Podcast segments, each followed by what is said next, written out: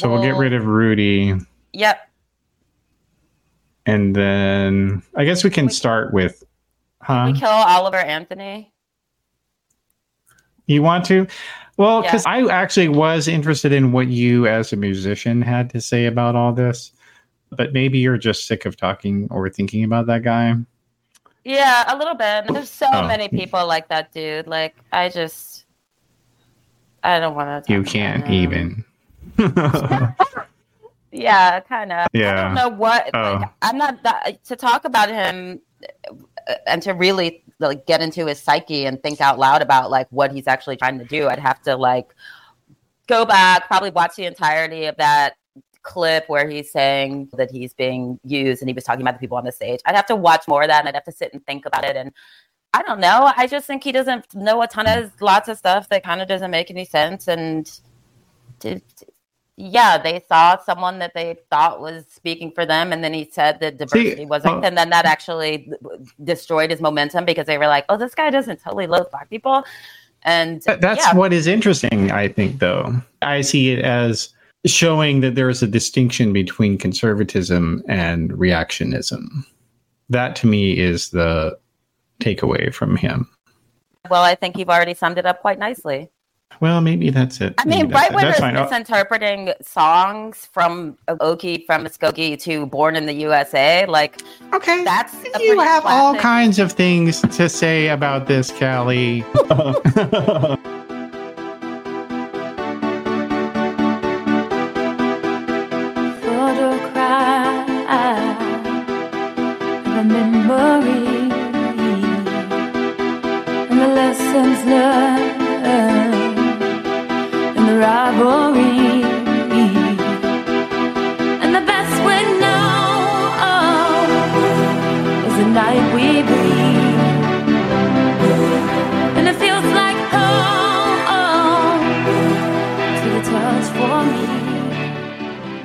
Every single presidential election, there's a whole raft of cease and desist letters that go out from bands who tell generally the stop Republican candidate to stop using their song.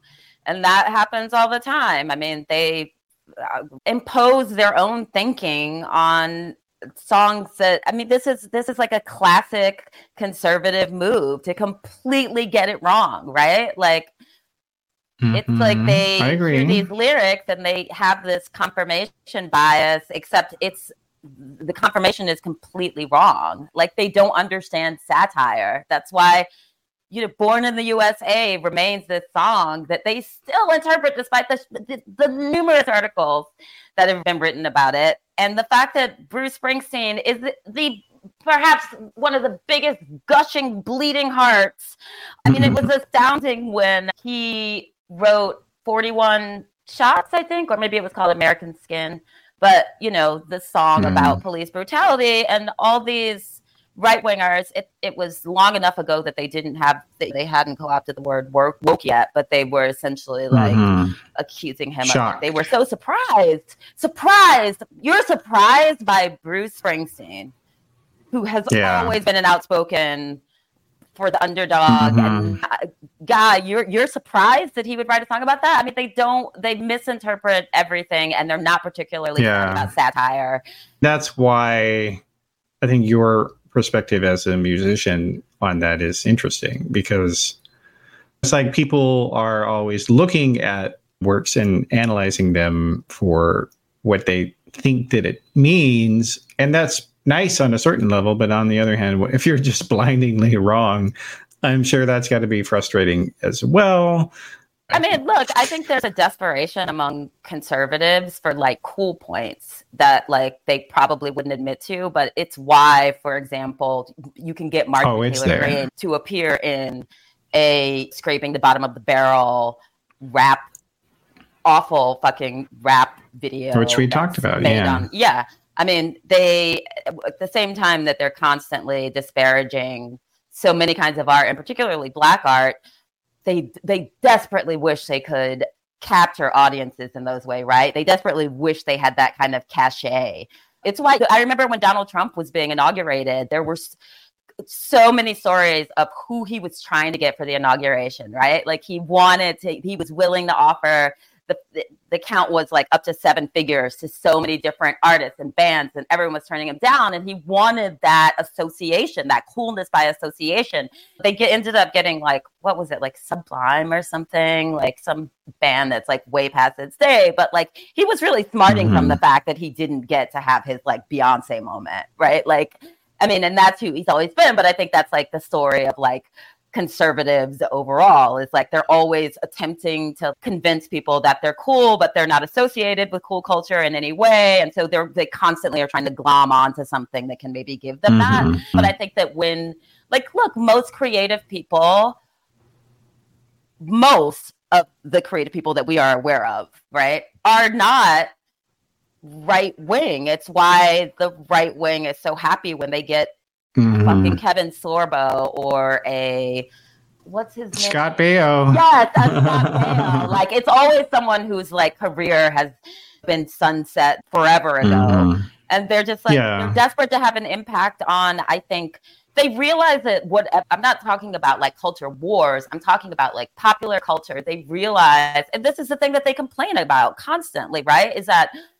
liberals control the culture. And what they mean is the culture that people are fascinated by, that people want to watch, that people want to dress in, that people want to cloak themselves in, that people want to be associated with, that people want that kind of that like, they admire cool culture.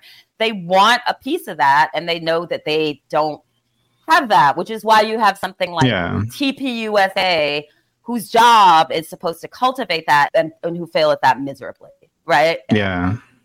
Yeah. And it definitely existed. Like, I, I mean, I can say that from having been on the right, but more recently, my, my favorite example of that is that they have lately actually been embracing former porn stars or current porn stars, actually. Or some of them, but but it's been very fraught embrace, actually. Like who? So, like who? I'm unaware of well, this friend. Well, only one of the biggest porn stars in history, uh, Jenna Jameson, actually, is a Republican now. I did not know um, that. Yes, and she's on Twitter all the time saying deranged MAGA things and getting all kinds of uh, retweets, although I think the funniest, or actually kind of sad to see, to be honest. There's another woman who's still performing. Her stage name is Brandi Love. And she went to a T P U S A event. She paid money to be just an attendee because she likes Republicans and wants to hear them talk. God help her, right? But nonetheless, so she pay, she buys her V I P ticket and is just milling around the convention space. And I guess maybe she brought a friend, brought a friend or something. And, and like, she's one of the biggest active names in the business. And so, of course, people recognized her and were just trying to talk to her or, or whatever. Like, but she wasn't, she was just literally there in the hallway talking to fans. And she got kicked out. She got kicked she got out of the out. event. Wow. Okay. And it was Nick Fuentes who did it, actually, because his, well, I guess I mean, he didn't directly do it, but so his, so T P U S A and Nick Fuentes are in this eternal battle for the exact yeah. same constituency, which, and, and of course, the Charlie Kirk side never wants to admit that, and the media never makes him admit it. But nonetheless, so his, so the Nick Fuentes fans were getting onto social media and being like, look at this disgraceful thing. They're uh-huh. bringing this slanternly woman into a conference where teenagers are present. And it's like, well, those teenagers probably are the ones who know the most who she is. yeah. Out of yeah. everybody there. And so, but anyway, and so, yeah, like, It was it was spreading in all these far right circles, and how and they were trying to scandalize them, and and so and then basically eventually it filtered up to the top, and they had her thrown out, and she learned nothing from the experience. Sadly. Right? Yeah, it's good to know that she took absolutely nothing away from it. But we we were going to talk about this. This is I'm realizing these are completely connected things. The whole idea that Trump and his mugshot, that he's now got this street cred street cred and that black folks now love him. I mean, it is the layers of racism in this like Fox News did seize on this. Did it, also, the thing about it is, it's kind of this weird thing they kind of have to juggle, right? Because specifically when Jesse Waters did his whole segment on Trump's mugshot and how it was basically building a whole new fan base among Black folks who uh, it's just criminalization gets high ratings with Black people, which is just a mm-hmm. fallacy and well, yeah, the- stupid, super racist thing. But he says in the segment, Black people have always felt unfairly targeted by the criminal justice system. And there's some truth to that. And kind of ended on this note of there's a new forgotten man, the Black man. So Fo- Fox is finding themselves having to kind of toggle between the idea that there is like oppression, actual systemic racism, right? And that it's outsized within the criminal justice system, while at the same time adhering to their line, which is racism doesn't exist and Black people just need to get over it and it's some kind of mass delusion. And yeah. they're having to like run interference between those two polar opposite ideas so they can push oh, the yeah. idea that like Trump is like Trump is the new Tupac. And they literally compare one of the talking heads that came on, the evil, I think he called him evil Pee Wee Herman, which is oh mwah, compliments on that. But yeah, like they he they literally compared his mugshot, you know, to a few white celebrities. Like I think there's Elvis Presley, Frank Sinatra, Frank Sinatra. But it's so I just like it's astounding the way that the right, they're constantly admitting how they think Black people are so fucking stupid. I mean, it just it never ends, and just the lack mm-hmm. of awareness of what they're saying, the fact that they think Black folks will misinterpret what they're saying to be complimentary. I mean, it's just, it never ceases to amaze me. Just yeah, the low, incredibly low opinion that they unwittingly admit to having of Black people. Yeah, no, I, I agree with that. Although I will say there was one Black Republican, because I was actually looking for this on Twitter to see if there were any Black Repub- what did the Black Republicans have to say about this bullshit? And overwhelmingly, they were not repeating this crap. But there was one, Laverne Spicer, who was like oh, this yeah. far right. Treat. Yeah. So she with said, her w- with her tweets. Yeah. So she said, and I'll quote it, Trump became a hood billionaire Billy overnight. Clark.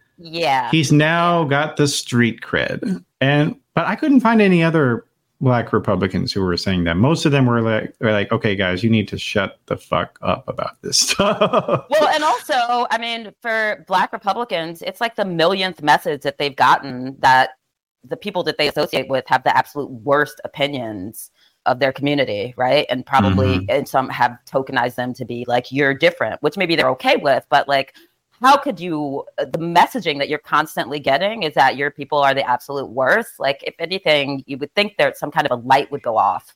But, you know, the other thing is Black Republicans. I was looking at, I think, Harrison Floyd. He's the guy that, he's mm. from Black Voices. One of from, the, yeah. And, he's and one of the also, nineteen indicted people in Georgia. Yeah. yeah. I mean, one, it's interesting that they don't think that his mugshot would do anything because Black folks are, it doesn't matter if it's a Black person being criminalized, right? But he was on Steve Bannon's show and he talked about how he thinks he's being targeted because he's Black. And and that's an idea that Steve Bannon asked him a kind of loaded question to push him, push him in that direction. So mm-hmm. I don't know. I just think it's interesting that when the right finds it convenient, they are always willing to play the race card. I mean, we know that. We've talked about this mm-hmm. on multiple episodes, but this is such yeah. a case in point of it. And yeah. Well, the other thing that was interesting about him in particular with this is that Republicans have been constantly going on about two-tiered system of justice. Yeah. Like that's the, the seemingly the only thing that the first thing they say about anything to do with Trump's criminality. And right. they're trying to claim that they're being oppressed and being subject to extra unfair judicial or law enforcement activity. But that whole incident where they all had to get their mugshots and be arrested, and the one person who had to stay in jail, yep, it was the black guy. Yep. And so, and it's like, well, there is a two-tiered system of justice. That. When I saw that, I wondered, when he sits with that, how does he reflect on that? Or the black guy who was yeah. January sixth, who at that point, he's, there have been some people whose sentences have surpassed his since then. But at that point, when he was sentenced, he had been given the longest sentence of any of the January sixth defendants. And I wondered, does the, does that, how does that, when you take that apart, when you're alone in the dark, does it make you realize anything? Like, does it trigger any kind of revelation for you? And uh, mm-hmm. probably not. Well, probably not. Yeah. When it's, it's funny um, that you say that, because like w- a thing that I've been, and it, it's, this is such a complicated topic that I haven't written anything in prose about it yet. So I've just, I tweet around the edges of it. So you're, you're, this will be my longest sort of public discussion about it. So thank you for being my guinea pig here. But, and that is that, so basically the problem that the political divisions that we have in, in this country are there, they manifest in different ways, whether it's racism or religious bigotry or discrimination against xenophobia, sexual and, and et cetera. All kinds of stuff. But a lot of it, a lot of it comes, I, I've realized that a lot of it comes to the way that conservatives in general think, which is yeah. not using logic. Um, and I actually had to dig back to my own way of, of thinking back in the day. When I was a very strict fundamentalist Mormon, I always thought that I knew there was no proof that First Nations people were the descendants of ancient Jews. Uh, but that's what my religion told me. And I believed it. And I believed it not because I could prove it, but because I felt that it was true. Right. And so, like, so, and it's basically, and, and I've been looking at in some of the cognitive psychology papers out there, and they actually have a term for what this type of thinking is, and it's called intuitive reasoning. And it's basically, it doesn't use logic to reach conclusions. It uses sort of common sense, or in formal logic, there's a term for this type of thinking. It's actually a fallacy. Sometimes they call it the appeal to common sense, but mm-hmm. it's more commonly known as the appeal to ignorance. And that is that if I don't understand how something, if I don't understand an argument, then it's not true. If I can't understand an idea, then it's false. If I can't envision that something is true, then it isn't. So right. if I wasn't there to see humans evolve, then they didn't evolve. Right. And so, and like that type of, it's like, and everybody in their, every person uses this type of sort of rule of thumb thinking. Like we, we all do it every day. Yeah. Something like if I, if I don't know, you're driving on the road or something and you're like, oh, I better slow down here because there's always kids at this intersection or whatever, or crazy people crossing the street over here. So I got to be careful. Like that's the type of, of, re, of thinking that we're talking about here. And it, it's fine for an everyday common situation. It's not harmful. It's fine for driving down the street. It's not for an entire like prism on the world. I think that's so true. But I, I also think it's so ironic that like, I do think that the right is mostly, and conservative voters are generally moved by their emotional response to things. And yet all of the fuck your feelings, oh, I'm talking logic, people are on that side. And so they claim that they're logical at the same time. Right. I mean, that's, I feel like they think that the, that's sort of the, like logic is the sole problem to the right. And it just isn't true. No, it isn't. But, but, but here's the thing though, like, and ironically, it is the conservative David Hume who kind of made this point first as a philosopher. And what he said was that people, that our emotions are what drive our actions and our thinking, and that reason is the servant of the emotions. Um, and that you're actually in a bad place if your reason is your primary motivation because you have no regard for your fellow human being. And so the reason is to protect the emotion. And so like that's, and I think that's, I think that's right. I think that is a correct point. And it does describe how people do things. And like, even though we might not want to think that, I think we all do that. And, but what's the difference between sort of conservative thinking is that they don't think that they do that. Did I make any sense? Yeah, yeah, they don't think that they do that. Yeah. I mean, I've, I tend to always think of conservative brains as being just far more motivated by fear and reactive to fear. And that's a thing that studies have actually shown. Have shown. And, yeah. You know, enlarged amygdalas and when we do, when if they're shown a scene, I think we may have discussed this in another episode, but when they when they're shown scenes, if there's any sort of lurking danger in the background. Oh no, we haven't done that. I don't think. Um, mm-hmm. They tend to, when they trace the way that their eyes move, their eyes always tend to be drawn to anything that could be seen as a threat, even if something mm-hmm. in the foreground is not. So they're hypervigilant. They literally have enlarged amygdalas. They or amygdalas. I always get a little confused about that pronunciation of that word. But I mean, that's like a real thing. Like there are, and I'm sure that I mean the the, the reasons for that are both. They have to do with where you grow up and trauma and mm-hmm. you know lots of all that stuff altogether, but we know that, that those that's how their brains yeah. differ. Literally, that that we can look at that. Yeah. See it. But the good thing is, yeah, and the good thing is, I mean, that you don't, you're not sentenced to that as your whole life. Like, and I can personally attest to that, you yeah. know, having broken free of that environment. But yeah, I mean, like, so intuitive reasoning, though, like that is the kind of cognition that animals have.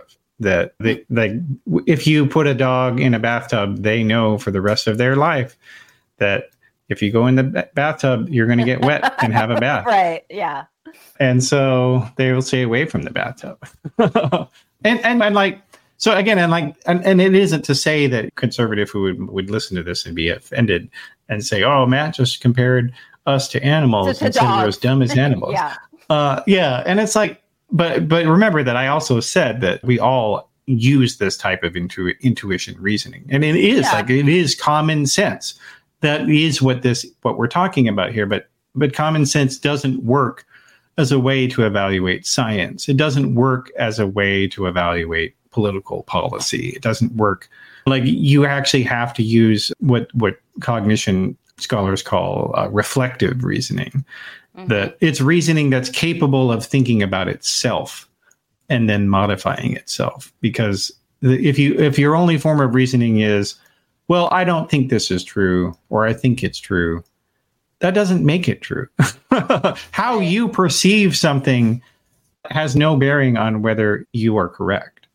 Um, yeah, I, it's making me think about the fact that I think, well, one, there's a lot of, uh, I think particularly on the right, when we see the kind of policies that they sometimes endorse against their better judgment, I think there's a lot of pretending to think that way, obviously, when they don't. I mean, we could talk about politicians overall, but but I think about mm. that a lot lately because of Vivek Ramaswamy and the fact that I just listened to a really great I was just going to mention him, yeah.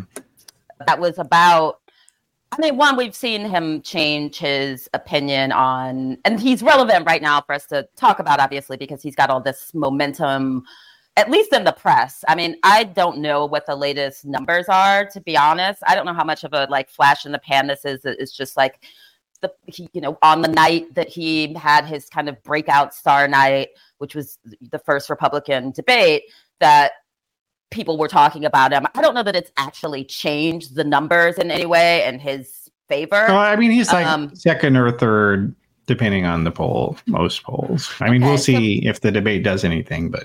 And we don't know that, um, it, that that'll be lasting, right? I mean, that we there are people yeah. who have their sudden sort of like star turns and then their fifty minutes are over. But you know, yeah. people are talking about him a lot, and it's partially because he's saying a lot of uh, insane shit that I think he uh, generally knows is insane. He's running furthest to the right of anyone. I, I don't think that he generally believes a fair amount of the stuff that he said. And I did, again, I was, I was starting to mention that I listened to an entire program about him with a, a journalist who'd been embedded with him on the road for a while and who talked about, and I do think this is kind of what lends his like rise, uh, lends itself to his success, is just the confidence with which, he, which which he's willing to say demonstrably false things that he's aware of are false. Um, but he says them with, he says them in a Conviction. way that makes them sound real, right? Yeah. And yeah. Uh, and he talks a lot about integrity and truth. I mean, that is literally he, his campaign slogan. Hilarious. Truth, right? Yeah, which is hilarious. But that he absolutely resorts to, I think, as a practice and not as a the, the default mode that he's actually in. But he recognizes that that's the form of thinking that's popular among the base that he's trying to reach. Mm-hmm. Do I think he has some fucked up ideas on race and... Yeah, I think that's probably always been true. I mean, the reason why he's running now and the reason why he sort of removed himself from the company that he started was when the uprisings were happening in twenty twenty, he was getting pressured, and he's written about this too, he was getting pressured to say something meaning to, meaningful and substantive about Black Lives Mattering, and he refused to do it. So I think he's actually sort of invested in that. But, but I but I think he also recognizes the usefulness of anti-Blackness as a campaign strategy and just racism overall, because we saw mm-hmm. the other day the way he used Nikki Haley's birth name. That was intentional. Yeah. I mean, it's... and the Yeah, yeah, although...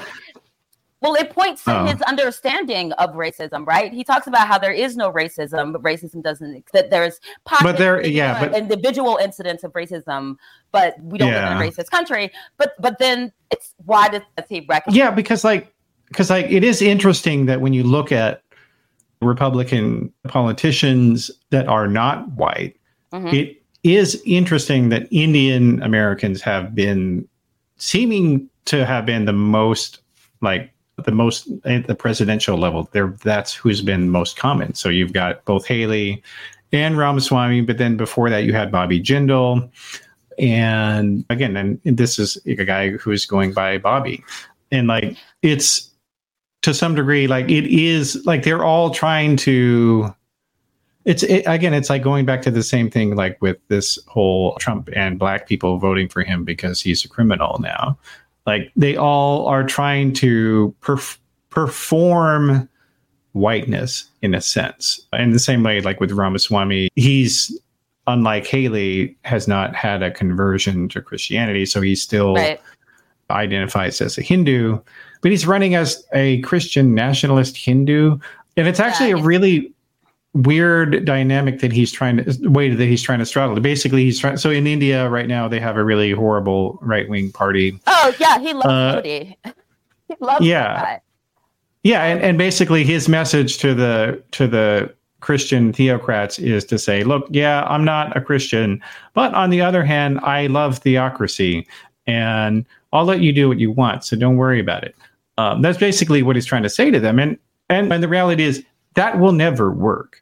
These people will never support him. And like one of the one of the most unfortunate moments in American religious recent history that happened, nobody knows about it. And I only happen to, I don't forget how I even learned about it because it's very, not very widely known, but there was a mini capital insurrection in two thousand six, I believe it was. And when a When uh, Harry Reid, who was the Senate Majority Leader, had invited a Hindu priest to give a opening prayer in mm-hmm. the Capitol, and that was outrageous to the Christian right, and they were all whipping themselves into a frenzy trying to get him banned from doing it, and they couldn't do it, and so he came to the Capitol and was starting to deliver the prayer, and these people broke into the Capitol rotunda, burst into the floor and started screaming against him and how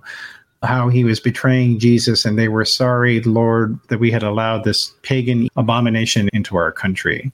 And nobody fucking talked about this story when it happened. And like, it's it really is a disgrace to the national political press that it's so uncommonly known. But actually, the guy who was behind it, he was at January sixth. He was one of the oh. leaders of an How anti-abortion group that was there that day, getting people to come to the Capitol and overthrow the country. And like, that's, this is the kind of shit that Ramaswamy, he'll never be able to be Christian and white enough for these people. And he can't see that. I don't think he can see that. Mm, or he, maybe I he doesn't he care. I mean, the Republican field right now is the most diverse they've ever had. They had seven candidates, non-white candidates, who were running. One of them just dropped out, Suarez, from mayor of Miami. Mm-hmm. But there's a degree to which every single candidate of color is playing on, using anti-blackness to a certain degree, playing to a, a white audience that wants to, that believes deeply in an ahistorical telling of American history, and which just wants to not hear that there's a problem, but they reassure them and they deflect from the racism that is very present in their party. I mean, that's their job. That is the job of a non-white Republican candidate, is to make white conservatives feel okay about racism, to reassure them that it isn't real and that they certainly don't believe in it, and that they don't have any kind of the grievances that you're seeing from people like militants, like Black Lives Matter. I mean, that's that's the messaging that they are indulging. Every single one of them does the kind of the folksy storytelling, but their story is how their parents defeated racism through individual effort and pluck, which is a mm-hmm. bullshit kind of respectability politics way of pretending like these things aren't systemic, right? He doesn't talk about his Hinduism. He doesn't bring it up unless he is questioned about it. So that, I think there's a fair amount of people who come to his meetings or who are on the right, who are becoming aware of him after that debate performance, who don't know that he's Hindu. And it's certainly not something that he brings up. I mean, he plays it as safe as he can in terms of playing up any proximity to whiteness that he can find, and kind of speaking around the the things that make him anomalous as a candidate, except, of course, for when he's talking about race involving Black people, in which he, in, in which, you know, case he constantly demonizes them and says that that that actually Black folks and Hispanic folks are, and this this is the point he repeats over and over.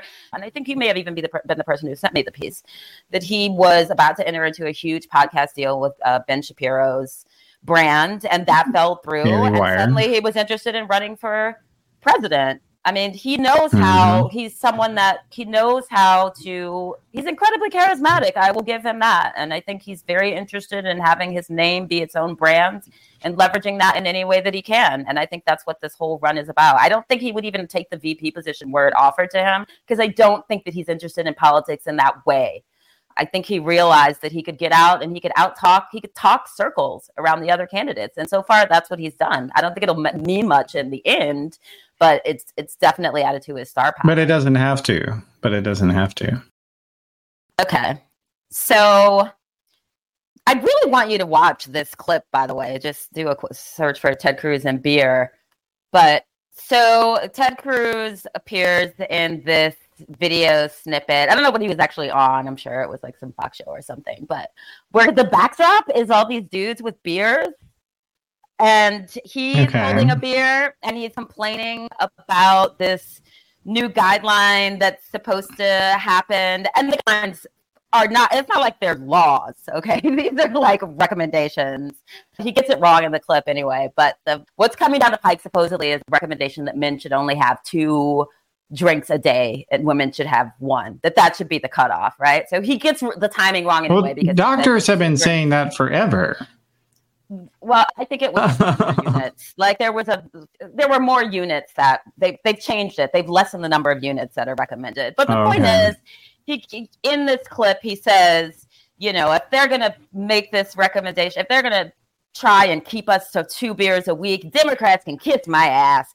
And he takes a beer and takes a swig out of it. And what must be the cringiest, fucking, incredibly awkward, but totally on brand for Ted Cruz version of, of the culture wars, acting out performative nonsense. And it's just, it's just silly. Does he at least silly. finish it? No, he takes like a sip and he kind of holds it and he's trying to do so, so painfully, just like the painful posturing and awkwardness yeah. of watching him is just, it's worse than the DeSantis forced smile. oh, so I very clear. I watched that clip a million times. Oh yeah, no, it I is know. great. I do love that one, yeah. Uh, we're going to have to put that in the show notes for Please everybody. Please do. To watch it as many times as you. yeah. But yeah, it's uh, great catching up. And, yeah. Uh, we'll do it next week. Sounds good. Yeah. Bye. Bye. And it feels like home to the touch for me. Open things.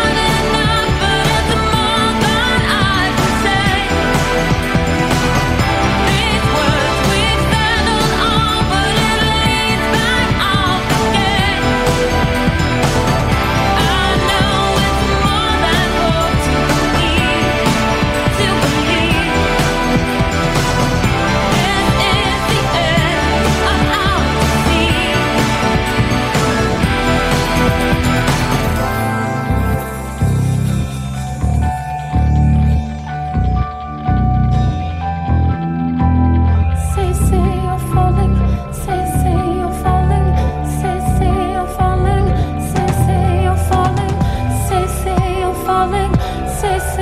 falling. Say, say you're falling.